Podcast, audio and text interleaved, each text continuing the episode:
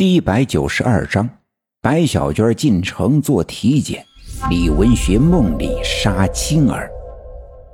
有些记忆似乎从我出生的那一天便已悄悄地刻画在了我的脑海里，它们就像是一条涓涓流淌的小溪，不知不觉的让我从某些时候会感受到一些什么，或是想起什么。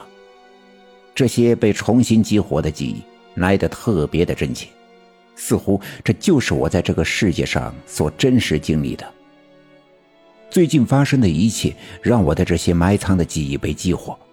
而就在枣红马驮着我，从铁砂山在无尽尽的白茫的空旷里飞行的时候，我的脑海里一下子涌现了太多我没见过的场景：有虚无缥缈的空间，无尽的白色的烟雾，无数狰狞的面孔。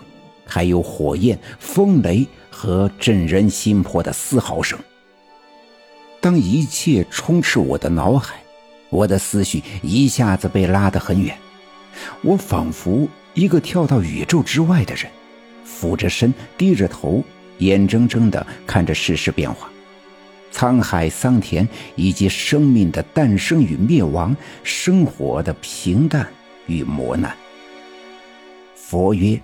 世间有八苦：生苦、劳苦、病苦、死苦、怨憎会苦、爱别离苦、求不得苦及无取运苦。此八苦，世间的一切生灵都无法逃脱。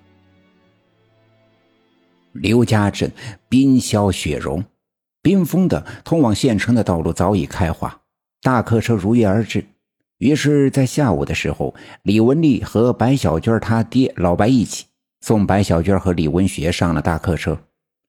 小娟呀，最近一直干呕，恶心的厉害，可能是有了孩子。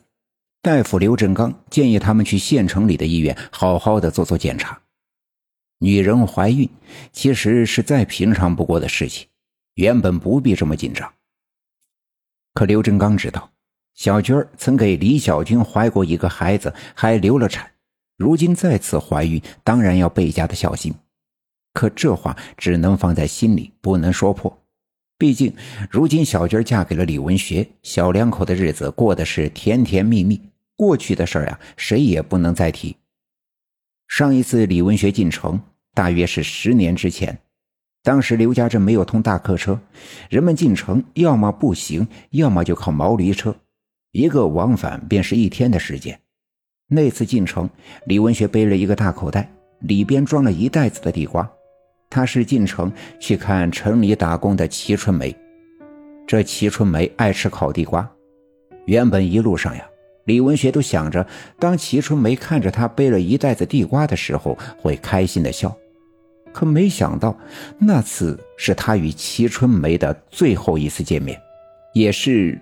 他最后一次进城，回来之后，李文学便一声不吭，在小卖店的火炉前将这满满一袋子的地瓜都烤熟，然后又一个个的全吃掉，肚子里胀满了，他便哇哇的呕吐，吐了一会儿便再去吃，就这样，他折腾了整整的一整天。第二天，他便漫山遍野的走，不跟人说话，不与人交流，没有喜怒。就这样成了一个疯子。可这次进城却不同，在大客车上，李文学坐在小娟的旁边，他们一路上望着窗外的风景。李文学把小娟搂在怀里，目不转睛地看着她的脸，笑得像花一样灿烂。很快，大客车进了县城，客运站的出口处围满了拉活赚钱的倒骑驴的三轮人力板车。见有人从车上下来，他们便一窝蜂的冲了过来。哎，你们去哪儿啊？走上我的车，两块钱，去哪儿都两块。李文学唯恐他们碰到小娟的肚子，赶紧伸开胳膊把小娟护在怀里。终于在混乱中挤出了一条路。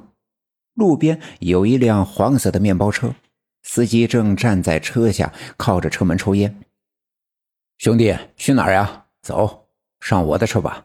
三块，就三块。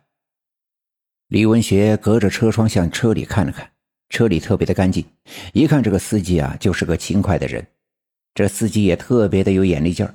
这小军用手扶着肚子，便猜测她是一个孕妇，赶紧掐灭了手里的烟，扔在地上，用脚碾碎。